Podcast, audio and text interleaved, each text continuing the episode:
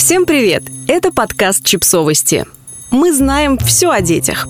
Рубрика «Личные истории». «Упадешь, жалеть не буду». О том, почему нельзя запугивать детей. Автор текста – психолог Юлия Петрова. Также в подкасте использованы выдержки из статьи сказкотерапевта Кристины Шаревич.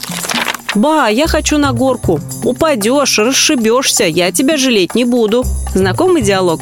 Взрослый жалеет ребенка, опасается, что тот сделает себе больно.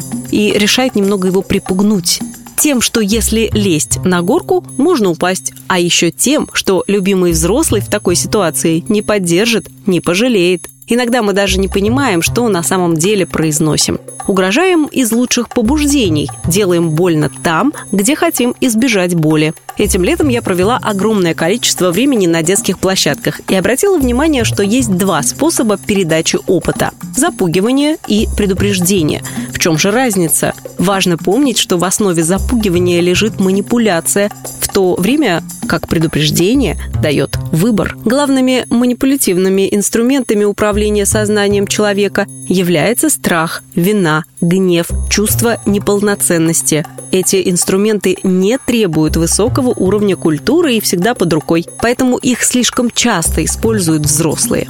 Возможно, вспоминая собственный детский опыт, когда и по отношению к ним применялось запугивание. Предупреждение дает ребенку выбор, формирует доверие к миру и собственным чувствам, стимулирует подумать хорошенько, прежде чем рискнуть и принять решение. Через запугивание ребенок усвоит только манипуляции со своими чувствами. Любой сможет надавить, и ребенок в будущем подастся, так как привык доверять только манипуляциям. Ни себе, ни собственному опыту. Традиция запугивания невероятно травмирует внутренний мир ребенка и делает его уязвимым в будущем к социальному программированию через то же запугивание.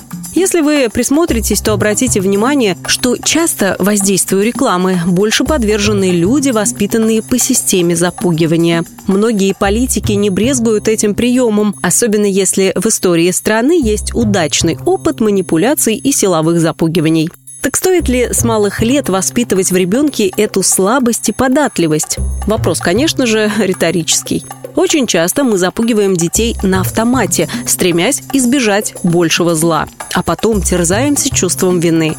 Наша задача – предупреждать детей о возможных последствиях рискованных действий, давать им выбор, когда ничего не угрожает их здоровью и безопасности, запрещать делать явно опасные вещи, устанавливать границы, но не угрожать им, не манипулировать эмоциями.